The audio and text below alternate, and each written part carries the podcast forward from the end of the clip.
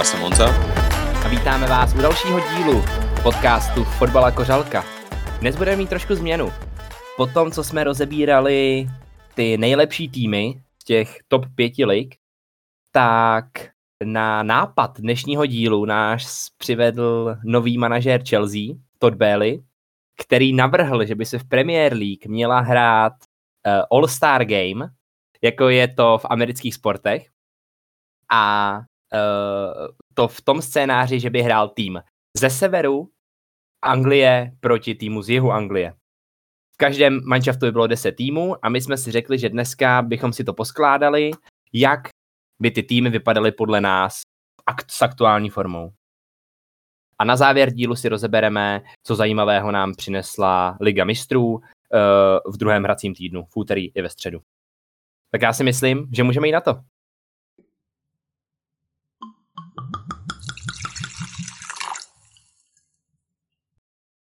No a první se podíváme na tým jihu, ale ještě předtím bychom potřebovali zmínit v podstatě, jak jsme sestavili tyto týmy.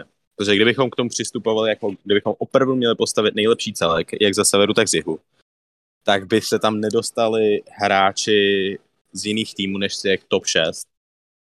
Což by pak bylo opravdu nudné, vidíme to všude na internetu vždycky, když hrajou ty nejlepší týmy proti sobě, jak vypadají jejich nejlepší jedenáctky a vypadalo by to přesně tak. Tady jsme se shodli na tom s Matejášem, že do každého toho týmu můžou jít maximálně dva hráči z jednoho týmu, aby jsme to udělali zajímavější. No, tak pojďme na to. Já jsem sestavoval teda tým Jihu. Do branky jsem dal Sancheze z Brightonu.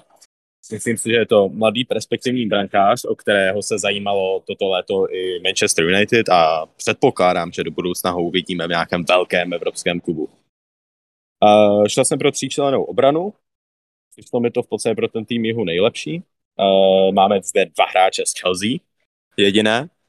Uh, na pravém stoperu hraje James, prostředního hraje Thiago Silva. Uh, Jamesa vidíme na tom pravém stoperu, dokáže to zahrát a tento tým je opravdu moderní, takže se dostane do té svojí wingback pozice, potom co tam zapadne jeden z defenzivních záložníků. A na levém stoperu jsem dal troufám si říct kontroverzně, Andersna z Crystal Palace. Viděl jsem několik zápasů Crystal Palace tuto sezónu a je opravdu neskutečný. Jo? Nuněze donutil do červené karty, je to fakt takový ten prototyp Premier League stopera. Velký, drsný, jo, agresivní, chytrej, fakt jako hrozně se mi líbí. A to si vezmeme, jak hraje teďka v Crystal Palace a teď si představme, že ještě hraje po, bo, po boku největšího borce na, na středním stoperu a to je prostě vedle Tiaga Silvy. Ten by si ještě vypiplal a jeho výkon by šel ještě rapidně nahoru. Přesně tak.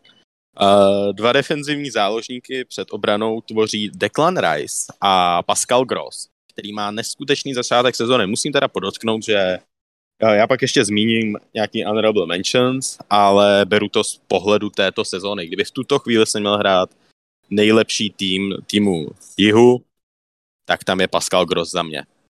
Před nima útočná trojka Saka, Odegaard a Zaha. Znovu opakuje to na základě této sezóny. Jo. Máme tady dva hráče z Arsenalu. Bylo to opravdu obtížné vybrat dva hráče Arsenalu, které tam dám. Ale došel jsem k závěru, že tyto dva jsou opravdu nejdůležitější pro Arsenal tuto sezónu. A Wilfried Zaha ukazuje sezónu po sezóně a tuto zase, jak je kvalitní, šikovný hráč. Zaha je hrozně talentovaný. Uh, ty odborníci na, na Sky Sports ho řadějí, že má snad jeden ze dvou, ze dvou nebo ze tří nejlepších driblingů vůbec Premier League. A skoro každý léto je spojovaný s, ně, s nějakým velkým klubem, že by tam mohl přestoupit. Zůstávat zatím stále v Pelisu. A uvidíme, jestli se ho vůbec toho vytouženého přestupu dočká. Nicméně tato sezóna by mohla být ta zlomová, protože zatím Crystal Palace táhne.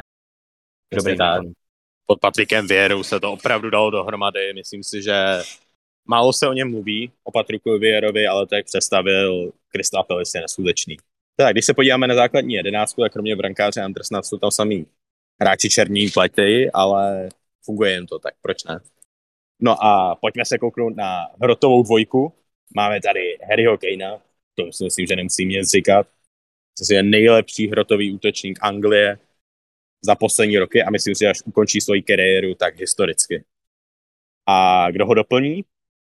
Tady jsem se rozhodoval znovu mezi dvouma hráči, pak to všechno zmíním, ale nakonec jsem se rozhodl pro Mitroviče z Fulhamu, který zažívá neskutečný začátek sezóny a minulou sezónu, kdy nestřílel na 49 gólů v championshipu, rekord, jo, fakt zase prototyp hrotového hráče. Já jsem si vždycky myslel, že už mu je přes 30, že je to starší hráč, ale ono mu je snad jenom 27. Takže to prostě v tuto chvíli legenda Fulhamu a myslím, že s Kanem na hrotu nechtěl byste je potkat. Jsem hrozně rád, Honzo, že se tam zařadil Mitroviče, protože si myslím, že tam zaslouží být. Pokud by to bylo opravdu letos, tak, by, tak Mitrovič je tam právem v té sestavě. Byť třeba jako z Fulhamu, který loni v Premier League ještě ani nebyl. Ale je výborný. Mitrovič je výborný hráč, zabiják, gólovej zkrátka. Přesně tak. Uh, a ještě se teda manažer, vzhledem k tomu, že by se pravděpodobně hrálo jenom jedno utkání, tak musím říct, že bych tam nedal Artetu ani Potra, nového trenéra Chelsea, a dal bych tam Antonia Conteho, protože si myslím, že je to opravdu systémový manažer a na jeden zápas to přesně ten muž, který by tam přišel a stmelil tento tým dohromady. Porazil by tým Severu. Uh, a teď se pojďme kouknout na ty hráče, kteří tady nejsou. V podstatě já jsem se rozhodoval, jestli to uděláme na základě formy aktuální nebo jako dlouhodobě nejlepší hráči. Kdyby to byly dlouhodobě nejlepší hráči, tak je tam Hummingson, ale ten má velmi špatný začátek sezóny, nemá jediný gól, snad má pouze jednu asistenci, takže jsem ho tam nedal. Uh, je tam vlastně jenom ten Kane z Tottenhamu, ale další dvě honorable mention jsou hráči Tottenhamu uh, Hojberg tam mohl být místo Pascala Grosse. To bylo těžký pro mě, ale myslím si, že jak má být ten začátek sezóny, tak Pascal Gross je nedílnou součástí tohoto týmu a zasloužil si tam ten flag. A ještě další těžké rozhodování pro mě byl Romero anebo Andersen na stoperu. Romero taky neskutečný, umí to v těch třech vzadu. Jo, obtížný to bylo, ale myslím si, že Andersen si zaslouží víc a nakonec bych ještě zmínil Ivana Tonyho na hrotu, který v Brentfordu také zažívá neskutečný začátek sezóny. Ale prostě mám radši Mitroviče, jak jsem ho tam dal. Dál bychom tam mohli zařadit asi Martinelli, Zinčenka, ale jak jsem říkal, pouze dva hráči z jednoho týmu. Jinak vzhledem k začátku sezóny Arsenalu, tak by tam mohl být půlka zákonně jedenáctky Arsenalu. Je to tak, ale uh, my jsme to dávali, tu základní jedenáctku prostě opravdu limit. Dva lidi, dva lidi z týmu, s tím, že potom ty honorable mentions, nebo když to řekneme, že by šli na lavičku, tak tam už ten limit uh, toho, toho jednoho manšaftu jsme si nedávali. Uh, Honzo, takže ty si dělal tým Jihu. Zní to docela zajímavě. Já ještě jenom teda zrekapituluji, z jakých týmů ty si vybíral. Uh, vybíral si Arsenal, Bournemouth, Brentford, Brighton, Chelsea, Crystal Palace, Fulham, Southampton, Tottenham a West Ham. Tohle to je, mus... Honzo, tohle je Honzové jedenáctka a řek, řeknu teda, nedostal se tam jenom nikdo z Bournemouthu a z Southamptonu. Přesně tak. Jinak tam byli uh, všichni. Oba ty to celkem, přesně tak, oba ty to celkem mají špatný začátek sezóny a myslím si, že ani jeden z jejich hráčů by se tam nedostal. Ale myslím, že jinak jsem se pokusil tam dát hráče ze co nejvíce týmů, ale aby to zároveň bylo co nejlepší. Tak to byl tým Jihu.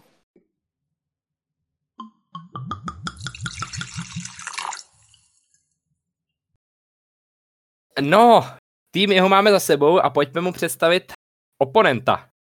Uh, tým Severu. Tým Severu se vybírá z manšaftů Aston Villa, Everton, Leeds, Leicester, Liverpool, Manchester City, Manchester United, Newcastle, Nottingham Forest a Wolves. Rád bych podotknul, že z posledních sedmi týmů tabulky se tam nachází uh, pět týmů ze severu. V posledních sedmi týmech momentálně v Premier League je pět týmů ze severu. Nicméně zase to vyvažuje, je tam samozřejmě City, Liverpool, kteří jsou prostě za poslední čtyři roky oba dva úplně na špici neuvěřitelně, takže je to, je to vyvážený. No, ale my už se pojďme podívat na tu jedenáctku. Do brány jsem já zařadil uh, Martinéze z Aston Villa, protože uh, ano, samozřejmě jsou tam lepší brankáři, Mohli bychom to na Edersona, Alisona, ale i Decheu asi. Nicméně musíme to brát, že já jsem si ty pozice schovával a myslím si, že Martinez je velmi dobrá alternativa. Když tam není nikdo z těch, z těch top 6 manšaftů, tak Martinez je skvělý brankář a určitě nebude, uh, nebe, nebyl by zátěž. Obzvlášť, když se koukneme, co by před ním stálo za stopery. Stoperskou dvojici vytvořil Rafael Varán a Virgil van Dijk. To já nevím, jak by se přesto jako vůbec dalo reálně projít, tyhle, tyhle ty dva borci. Uh, já jsem dělal se na sestavu 4-3-3 nebo 4-2-3-1. Uh, takže obránce mám 4, ne jako Honza na 3 stopery, já hraju klasicky na dva krajní, na dva krajní beky. Zleva by hrál Lukas Dýně z Aston Villa, který, uh, byť Aston Villa má ze 6 zápasů pouze 4 body, tak jsou tam hráči, kteří svými výkony furt vynikají nebo nezu, nezaostávají a Lukas Dýně je jedním z nich. Uh, a zprava by hrál Trippier z Newcastle. Uh, ten naopak, ten teďka vyniká. Ten je úplně na špici. Uh, po přestupu do Newcastle ukazuje, že na to má, že chce hrát prostě ve své zemi jako angličan a má výbornou kopací techniku. Uh, skvělej. My zůstávat si myslím trošku ve stínu Alexandra Arnolda v tomhle tom, ale neměli bychom ho opomínat. Opravdu krása na něj pohledět. Potom teda ta tříčlená záloha by se skládala z... Juri, dal jsem tam Juriho Týlmance, který sice hraje v Lestru, Leicester má za šest zápasů jeden bod, je poslední zdaleka v Premier League o tři body. A nevypadá to s ním vůbec dobře do budoucna. Ten tým je v rozkladu. Ale Týlmans je z toho týmu nejlepší. A uh, snaží se to zlomit, tuhle tu formu uh, nevábnou toho Lestru. Takže jsem ho sem zařadil, protože i ze svého, i ohledně ze svého přístupu si to zaslouží, si myslím, být v tomhle tom. A druhý záložník, který by je orientovaný spíš směrem dozadu, tak jsem tam dal nově příchozího Casemira. Casemiro si zatím úplně neosvědčil v Premier League, neukázal nám toho moc. Ale když si vezmeme, co má za sebou, tak já vůbec nepochybuju o tom, že by se do tohohle toho manšaftu dostal. To je takový řízek ten borec, že na toho defenzivního štíta ho tam prostě chceš mít. Přesně tak, já si myslím, že Casemiro se v průběhu sezóny uvidíme v základu, že vystřídá McTominayho, ale McTominay teď má zase dobrý zápasy, ale myslím, že do budoucna Casemiro uvidíme samozřejmě v základu. A určitě nepřišel za takovýhle peníze jen proto, aby tam leštil prkno. Uh, no a ten poslední tohodle, tohodle toho uh, záložnického trojlístku je samozřejmě Kevin De Bruyne. Ten, kdyby v tomhle týmu nebyl, tak samozřejmě to není vůbec relevantní. Kevin De Bruyne tady to své místo má a samozřejmě tady je nej, jeden z nejlepších hráčů v Premier League za poslední léta. Uh, každý, každý rok je v tom Team of the Seasonu, uh, i když třeba Manchester má zápas, uh, kdy se mu nedaří, tak Kevin De Bruyne drtivý většiny svými výkony vyniká a takovýhle ody bychom tady na něj mohli pět dále dál. Myslím, že až De Bruyne skončí svoji kariéru, tak se o něm bude mluvit jako top 5 záložníkově ever. Hmm, souhlasím s tím. Je to, a, je, a je to i lídr. I jako on k tomu, co dělá, tak ještě i dokáže říct prostě hej, kurva, pojďme vole hrát. Pojď, pojď, pojďme dělat tohleto, tamhle to postral, udělej to líp a tak dále a tak dále a tak dále. Že má i tohleto, což taky každý hráč nemá a i to se musí ocenit. Přesně tak. No a pojďme se podívat teďka do útoku. Na ten útočný trojzubeček, co, z čeho se nám skládá. Zprava Mousalah. Nemá tak zá, zářnou sezónu zatím, jako měl ty předchozí, ale uh, bavil jsem se s Honzou. Honza uh, vyčetl ve statistikách, že to je stále jeden z nejkreativnějších hráčů v Premier League. A rozhodně si tady jako zaslouží být v tomhle týmu, i když teďka třeba nemá takový, takovou střeleckou, jako měl eh, v minulých letech. Liverpool je, má trošku splín, ne, nedaří se mu, tak prostě Mou Salah tady rozhodně musí být v tomhle týmu. Rozhodně. Přesně tak a museli bychom očekávat, že De Bruyne by mu dával ty přihrávky a on by jich samozřejmě využíval. Neměl by tu zálohu, která je teď za ním v Liverpoolu zraněná celá, musí tam hrát hráč jako Harvey Elliott, Naby Keita, Anderson měl by jinou kvalitu za sebou. Jinou kvalitu by měl za sebou a ještě jinou kvalitu by měl nad sebou. z levé strany na hrotovém útočníkovi vyhrál samozřejmě Erling Haaland, který kurva to nejde prostě. A já už nemám slov na to. My jsme tady uh, ho adorovali v už těch minulých videích. Dostaneme se k tomu, až budeme hodnotit, co včera zase udělal, eh, co včera City otočil za zápas. Byl zase u toho. Já zkrátka nemám slov na Halanda. Prostě Haland na hrotu, tady ani není debata. Hotovo 20 a můžeme se přesunout na levý křídlo. Kam jsem já zařadil uh, hráče z Newcastle. Do této top 11 se mi tam dostali dva z tohohle toho klubu. A to je Alan San Maximin. Alan San Maximin je nejlepší dribbler snad na světě. Má no. největší počet, uh, no má, minimálně statisticky, má největší počet uh, přechodu hráče uh, přes obránce. Že on, ne třeba, že by jako uh, jako hodně dribloval s tím balonkem, ale za ten zápas si udělá nejvíc uh, hráčů.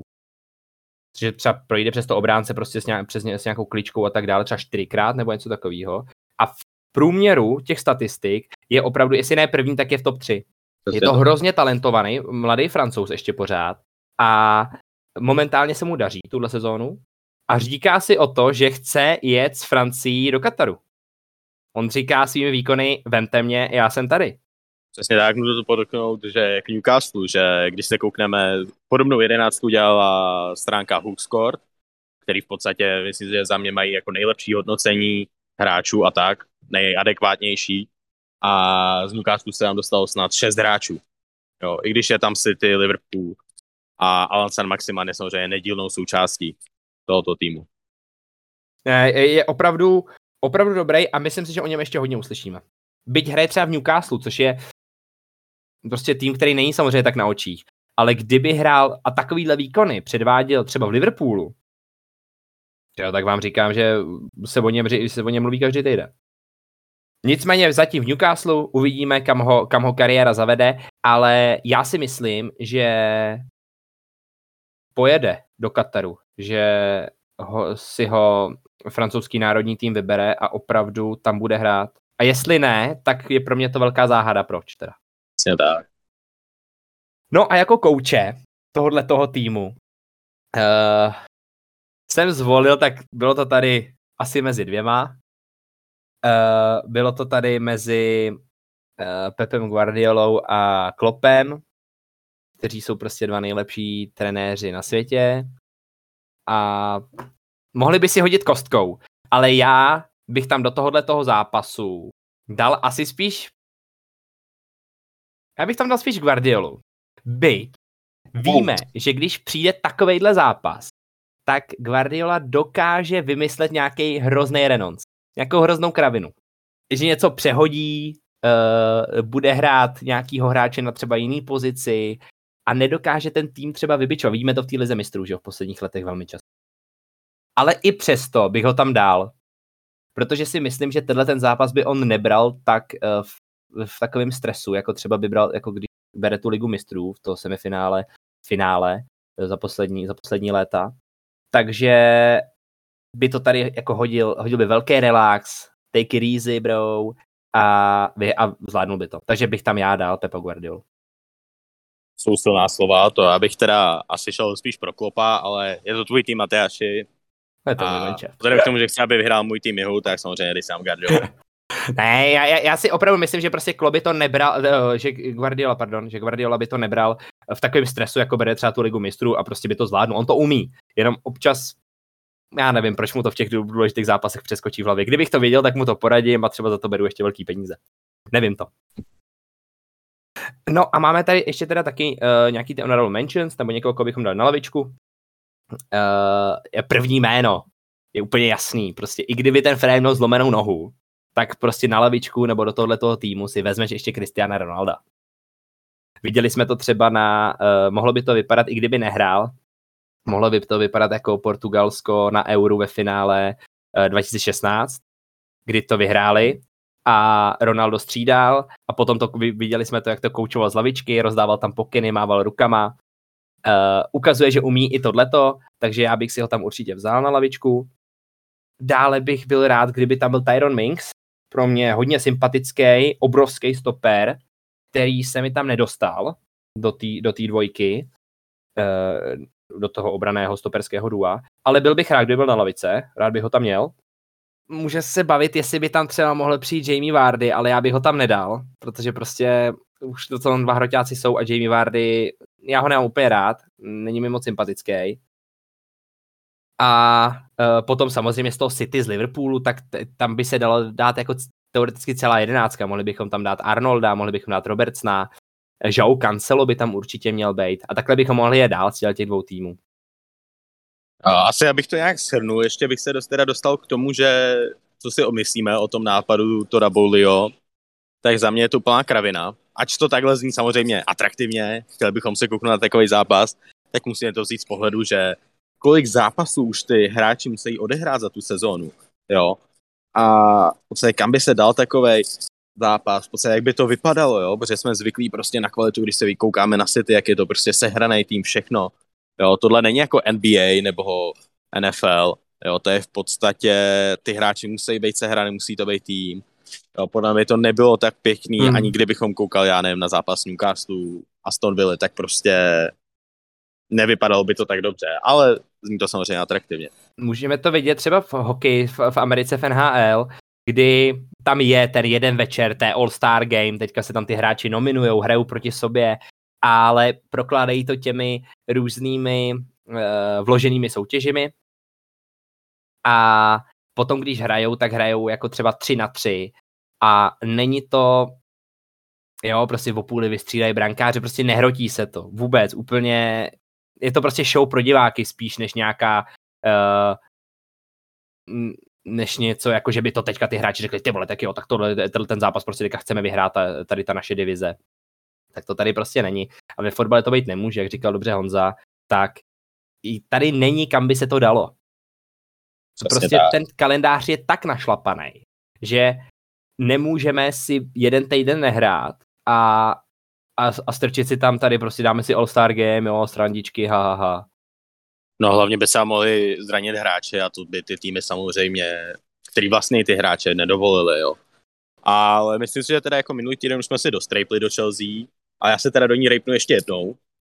Myslím, že toho není dost a myslím si, že se teda ukazuje, že v podstatě americký vlastník Todd Bowley absolutně nic neví o fotbale. Protože on toto neřekl ze srandy, ten All-Star Game. On to řekl vážně. Jo, že by z toho šli vygenerovat peníze, řekl, že by se to dalo posunout dál do pyramidy, jako týmů v championshipu a tak.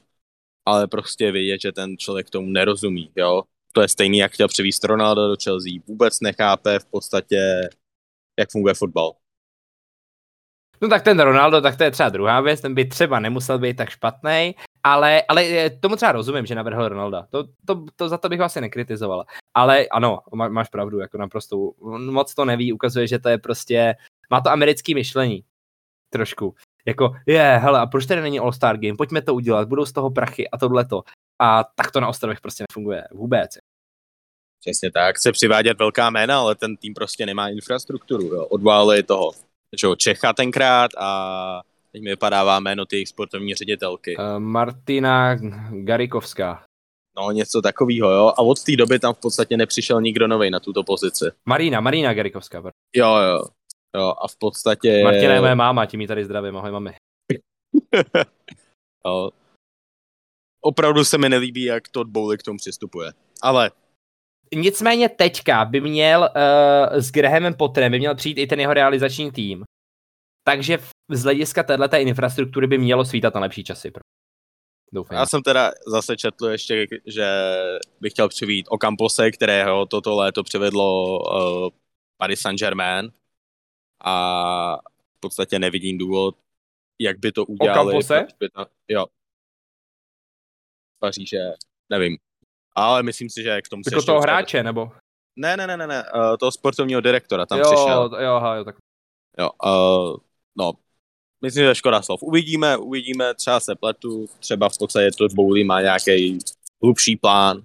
A já si myslím, bohužel musím říct, že si myslím, že teda to Belly rozhodně hlubší plán nemá. Ale, ale pojďme to teda nějak zavřít, Honzo. Který tým vyhraje? A já musím teda podpořit svůj tým Jihu. Myslím je. si, že i když tam nejsou tak velký jména jako v týmu Severu, tak v podstatě jsou tady týmy, které mají dobrou sezónu.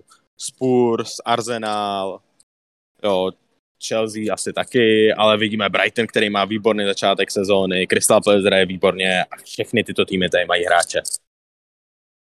Já samozřejmě lobuju za svůj tým, za mě určitě vyhraje tým Severu, protože jsou tady ta největší jména v lize. Je tady Virgil van Dijk, je tady Haaland, je tady Kiribi, je tady Salah. A tohle to je taková kvalita, na kterou Jižani prostě nestačí. A nej tam Pascal Gross. Uh, no, tak to... Ale jo, takže tak... ne- nedohodli jsme se, rozhodněte si vy podle toho, co jsme sestavili, který tým by asi vyhrál. A za nás, no, my jsme se teda dohodli na remíze. Přesně tak. tak to byly za nás tým Severu a tým Jihu.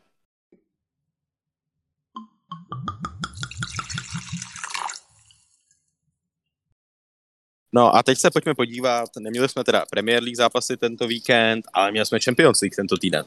A začneme v úterních zápasů. Eh, první se podíváme na zápas Plzně, která hrála doma s Interem Milán. Prohrála 2-0. Eh, Bucha dostal červenou kartu, Jacko úplně ukázal svoje kvality, je vidět, že hrál v Česku, jo, ví prostě jak na Plzeň, dal gól, měl asistenci a vysloužil si hráče zápasu. Uh, Korea asistoval Dumfriesovi na druhý gól, a, ale musíme pochválit z Plzně Staňka v bráně. Jo, mohlo to dopadnout debaklem 5-6-0, ale prostě je vychytal a skončilo to jenom 2-0. Myslím, že Plzeň má v podstatě se ukazuje, že nemá, ten mančaft nemá zkušenosti v evropských pohádech a hrozně se bojí. Že i když jdou v podstatě do té útočné fáze, radši to zaseknou, počkaj si, ztratí balón a je to v prčicích. Jo. Je to prostě na nich vidět. Jo, ale zase hrajou proti celkům, jako je Bayern, Barcelona, Inter Milan. Příští týden mají Bayern, tak uvidíme. Uh, a nej- dále se přesujeme na druhý zápas skupiny C. To je ten nejzajímavější, který se hrá v úterý. Myslím, že je nejzajímavější ve všech těch skupinách. A to, že Bayern hostoval doma FC Barcelonu. Návrat Levandovského do Mnichova, který se ale nevydařil. Bayern vyhrál 2-0. Góly dával Sané Hernandez. A myslím si, že Barcelona úplně nezvládla ten zápas. V prvním poločase byly jasně lepší. Měli neskutečné šance. Obzvlášť Levandovský měl asi dvě tutovky a prostě je neproměnil. Jo?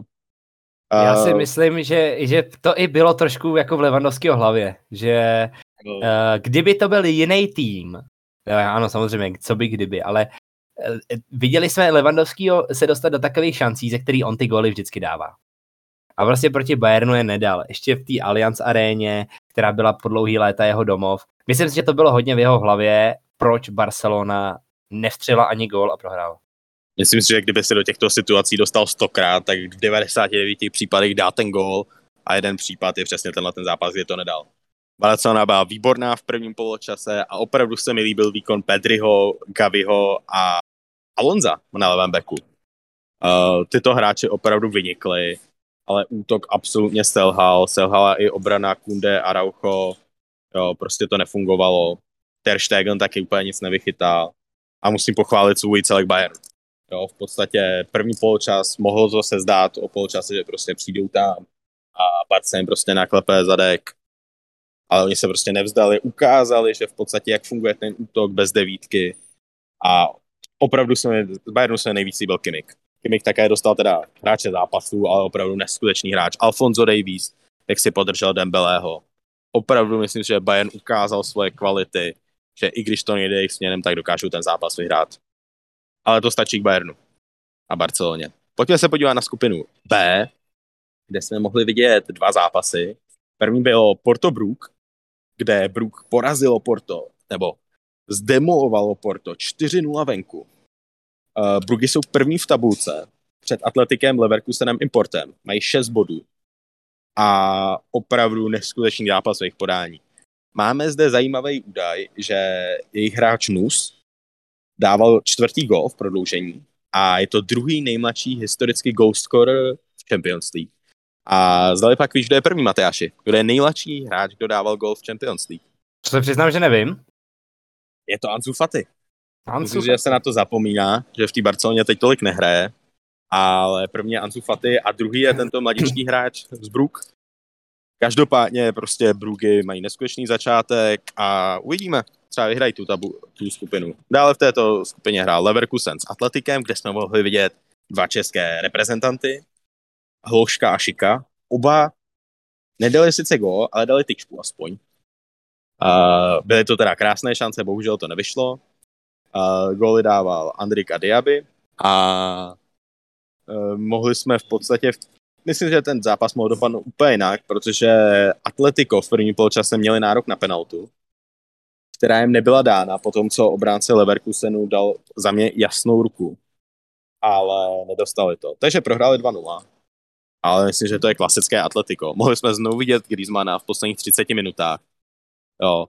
Můžeme o, tom číst, můžeme o tom číst úplně všude, kde teď jako Barcelona se bude soudit s Atletikem o tom, že, že Atletico k tomu přistupuje tak, že v tom kontraktu je, že když Griezmann bude ve své druhé sezóně v Atletiku hrát tuším, že půlku zápasů, více jak 60 minut, tak Atletico za ně musí zaplatit 40 milionů a převízt do. Což je samozřejmě neskutečně moc za Griezmana. Že opravdu Griezmana dali šestý zápas po sobě na posledních 30 minut. Nevím, jak to to dopadne. Um, Já jsem to tak... taky čet teda, ale uh, mně to přijde teda úplně jako úplně bláznivý. Jakože v, už jenom když ty týmy to uzavíraly, tak přece jim jako z logiky věci je jasný, že když se domluvím na takovouhle částku za takovýhle hráče, tak i kdybych buď, ne, buď nebude hrát, protože je prostě špatný, anebo bude hrát, ale jako maximálně, co může hrát, tak je přesně tohleto. Já přece nebudu solit takovýhle peníze za Griezmana. To je prostě úplná blbost, tak vůbec nevím, proč takováhle smlouva uzavírala. To opravdu uh, dopa- uh, jediný co, k čemu to vede, takže to vyústí v tohleto a je to nepříjemný jak pro ten klub, tak pro toho hráče samozřejmě. Že Griezmann zase jako, není to super mega star player, ale jako na Atletico má na 90 minut. No, hlavně je to hráč, který hraje v základu francouzské reprezentance. Je to nedílná součást toho v posledních pěti, šesti letech. No, takže a... točí kolem něj, že jo, ta repre je vlastně postavená kolem něj, on je tam ten starman v tom.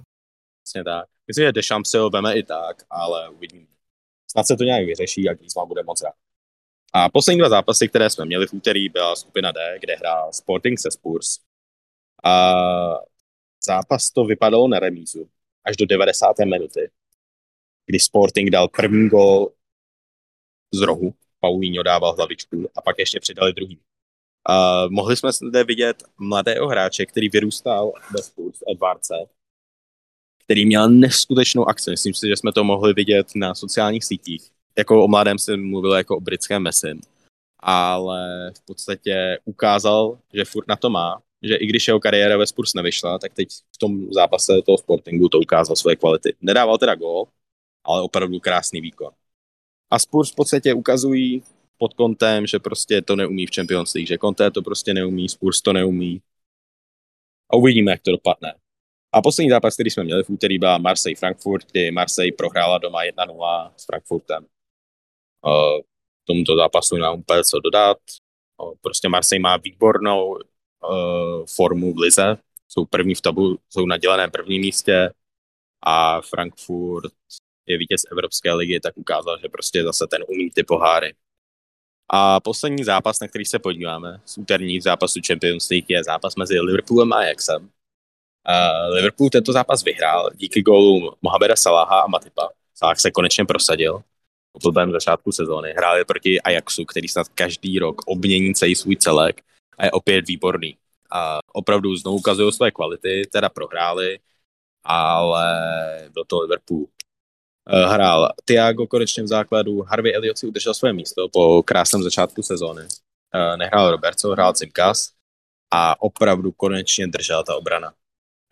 celý začátek sezóny Liverpool provází chyby v obraně a konečně to nějak vychytali. Uh, Matip s Van Dijkem, Matip byl muž zápasu, výborný zápas odehráli. Uh, tak to je asi dost Liverpoolu a i k úterním zápasům. Pojďme se podívat na středu.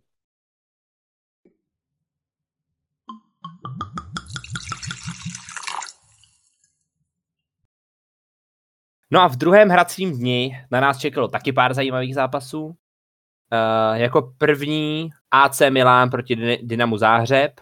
AC Milán vyhrál 3-1.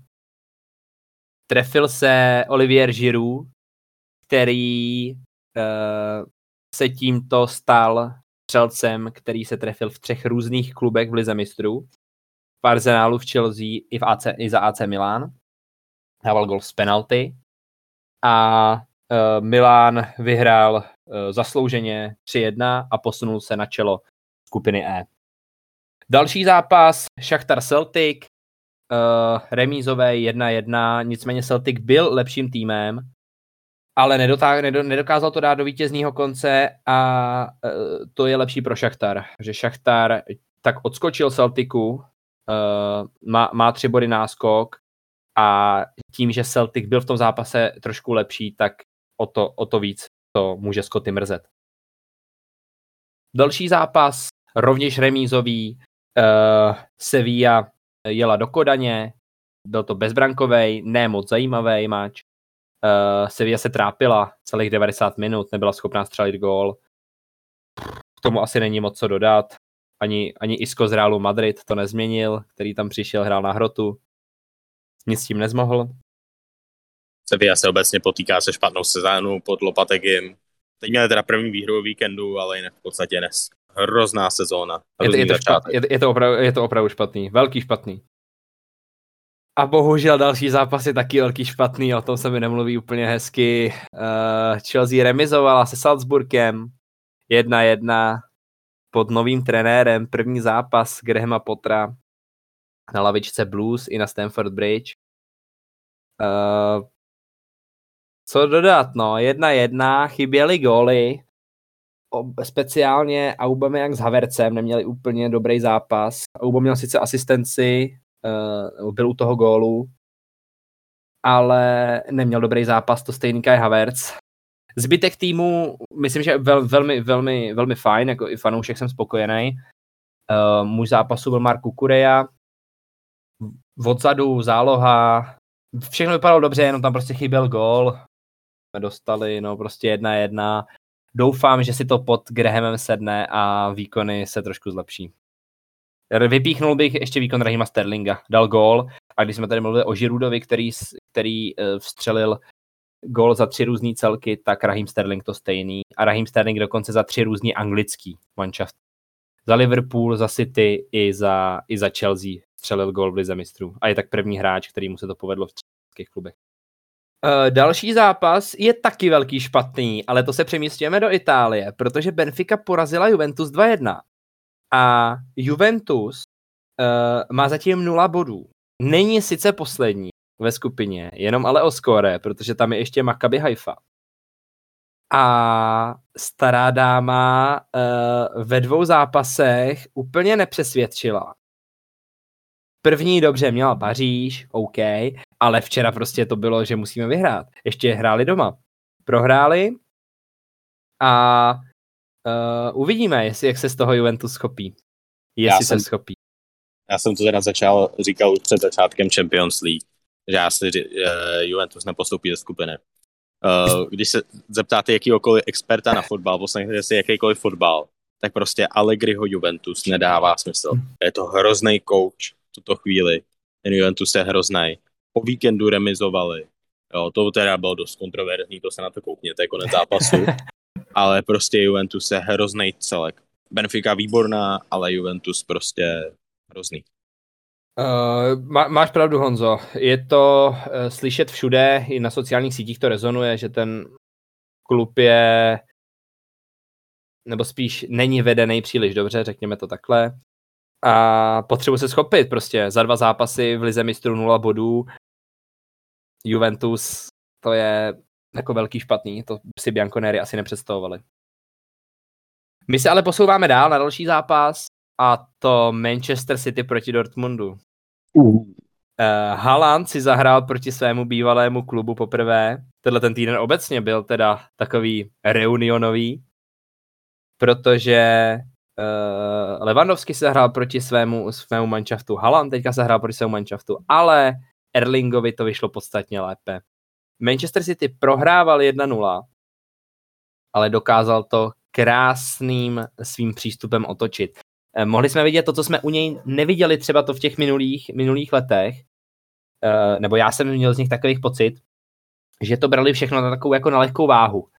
I třeba to semifinále s Reálem Madrid, prostě tam byl zkrat úplně na konci. Tady, ano, nebyl to samozřejmě tak důležitý zápas, ale je tam vidět ta změna. Je tam vidět, že ten klub se z toho nějak poučuje. Protože dal dva krásný góly. Druhý, vítězný, dal i Haaland. Určitě si je pusté. Na internetu je najdete. Protože to opravdu stojí za zhlédnutí. A mentalita v klubu i nálada, všechno šlo nahoru, ten tým šlape jako hodinky a jsem hodně zvědavý, jestli je vůbec někdo na světě, kdo je dokáže zastavit. Přesně tak. Mohli jsme vidět velké změny v obraně. Stones hrál pravého obránce, stoperská dvojice a Kanji Ake. A, ale tak to zvládli jako oba ty góly. Myslím si, že můžou být nominovaný na Puskas. Stones tady dával asi z pozice 4 metry za vápnem, voli do horní rohu a pak Haalandov overhead kick, ne jako nůžky, ale no, koukněte na to video, to mluví samo o sobě. Myslím, že... Fakt je to krása pohled, je to pastva pro oči. Na druhou stranu bych teda pochválil i Dortmund, který hrál také výborně. Výborně bránili, výborná obrana a výkon Juda Bellinghama ukazuje jeho kvality a že si zastouší přes tu příští leto do velkého celku Premier Bellingham vlastně dávali ten jediný gól, který Dortmund celil. A už, už teďka je spojovaný se spousty top kluby a myslím, že příští léto to padne. Příští léto bude měnit dres. Uh, ale pojďme dál, to je Dosk City. Uh, další zápas, uh, znovu italský klub, ale z úplně jiného soudku. Komu se naopak v Lize mistrů daří, tak je Neapol. Neapol smetla Rangers 3-0.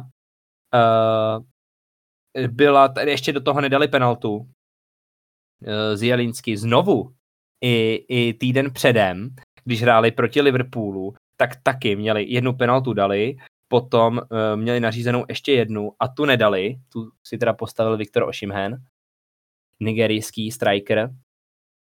A teďka zase teda nedali penaltu, ale nemusí je to mrzet. Oba zápasy dotáhli do vítězného konce, ve dvou zápasech dali sedm gólů i s dvěma neproměněnými penaltami. Což je fakt hustý. Na to, že když si vezmeme, že to je prostě, aniž bych je chtěl nějak hanit, tak nápol. Ta prostě za mě není v těch uh, top třech klubech té série A, tak zatím předvádí krásný výkony. A teď to pocítili Rangers. Přesně tak, Neapol je neporažená v lize a ukazují své kvality a tento zápas odehráli bez Osimia na hrotu. Hrál tam Simeone a v podstatě ukazuje se, že mně se opravdu velmi líbí ten nová jejich akvizice, ten, teď nevím, jak to přečíst. Uh, Kvara, ano, ten Kvarašelia. gruzijský, gruzijský uh, útočník uh, z křídla. Neskutečně šikovný hráč. Jo. Zelinský taky neskutečný. Jo. Obrana ten korec na stoperu, ten Min je neskutečný. Opravdu se mi líbí tento neapolský celek. Uh, mo- mohli jsme čekat, že Neapol, nebo já jsem to čekal, že Neapol bude strádat, protože odešly tři klubové legendy. Odešel jak Koulibaly, tak Mertens, tak Insigne. Ale Neapol nám ukazuje opravdu pravý opak. Šlape to a je to krása pohledět. Je to hrajou krásný útočný fotbal, dávají spoustu gólů a jsou i disciplinovaní dozadu. Uh, já se pokusím teda taky přečíst to, uh, to jméno toho, tohoto gruzijského talenta. Kviča Kvaratskelia. Jo, ty jsi to podle mě řekl správně. Pokud by se koukal uh, Kviča na náš podcast, poprosím, ať tam když tak napíše, uh, jak to máme jeho jméno vyslovovat a budeme to tak rádi dělat. Děkujeme, Kvičo. Uh, dále tady máme Paříž, Paris Saint-Germain, které uh, jelo do, do Izraele, hráli proti Maccabi Haifa, uh, prohrávali 1-0, to asi málo kdo čekal, že by Paříž v tomto zápase vůbec prohrávala, ale nakonec ukázala, uh, ukázala své kvality, vyhrála nakonec 3-1, trefili se všichni tři uh, ti největší špílmach, špílmachři, ta největší jména, trefil se Leo Messi, trefil se Kylian Mbappé a trefil se i Neymar. A Pařížané zkrátka nedopustili žádný překvapení, žádný zázrak v Izraeli. A jedou z domu zpátky s povinnými třemi bodmi. S třemi body samozřejmě. Jako kdyby tady Paříž ztratila, tak by to byl velký boom a velký halo. Paříž to zvládla, má za dva zápasy šest bodů a vede skupinu. Přesně tak a myslím si, že ještě musíme teda zmínit, že včera to nebyl dobrý den pro Ronalda, protože Lionel Messi překonal dva jeho rekordy. Je to první hráč, který nastřílel proti 18, eh, v 18 různých sezónách. A je to první hráč, který nastřílel proti nejvíce celkům. Nastřílel proti 39 celkům. A je to jenom díky tomu, že Ronaldo hraje Champions League. Jenom taková zajímavost. Je to tak, nicméně Ronaldo si furt drží ten svůj asi nejdůležitější rekord, který uvidíme, jestli bude ohrožený, a to je v počtu uh, gólů, kolik vstřelil v lize mistrů. Messi mu, chy, Messi mu chybí na Ronaldu v rekord asi 20, nebo po včerejšku možná něco kolem 20, a Levandovskému něco kolem 50. To si myslím, že nezvládne, ale uvidíme. Mysl, ta, myslím si, že Ronaldovi tenhle ten rekord taky zůstane, myslím si, že to nepřekoná ani jeden z nich, ale uh, byť Ronaldo teďka třeba o ty dva své, uh, dva své přišel, tak ten nejdůležitější mu uh, stále, nebo ten nejdůležitější stále drží. A pojďme na poslední zápas teda, který se odehrál uh, v Lize mistrů a to je Real Madrid proti Lipsku. Real Madrid jako jediný tým ještě nestratil body, předvedl znovu krásný výkon, vyhrál doma 2-0, uh, eh, čistým štítem, ukazuje se, že uh, Valverde je skvělý, může se to na něm stavět do budoucna. V základu se začali uh, v základu začal hrát i Chuameni s Kamavingou. Jsem rád, že Carlo Ancelotti poslechl uh, naší radu. Je, je vidět, že asi poslouchá náš podcast, když jsme mu tady z dílu s, Real, s Realem Madrid eh, radili, aby tyhle ty dva tam začal začlenovat. On nás poslechl a sklídí, sklízí teďka plody našeho úsilí vlastně. jo, myslím si, že hlavně nehrál Hazard, zůstal na levici, ani ho tam nedal, protože se ukázalo o víkendovém no. zápasu v Lize, že prostě Rodrigo je lepší devítka než Hazard. Zaplať, no. zaplať pámbu, že Hazard byl na levice. Bohužel prostě Edenovi odzvonilo. Konec. Do, Edenovi do Amer- odzvonilo. Do Ameriky za Baleem s ním. Mm, já si myslím, že to tak dopadne, ale protože ten, ona to nemá už nikdy, nikdy, blb, pardon, on už nemá na to, kde jinde hrát. Přesně tak. Je fakt je špatný, je. je fakt špatný. Je to konec pro něj. Tak tohle to byly za nás uh, oba hrací dny druhého týdne Ligy mistrů. Uh, my moc děkujeme, že jste si nás dneska poslechli. To je od nás dnes vše. A budeme se na vás těšit uh, příští týden zase. Naslyšenou. Děkujeme moc a naslyšenou.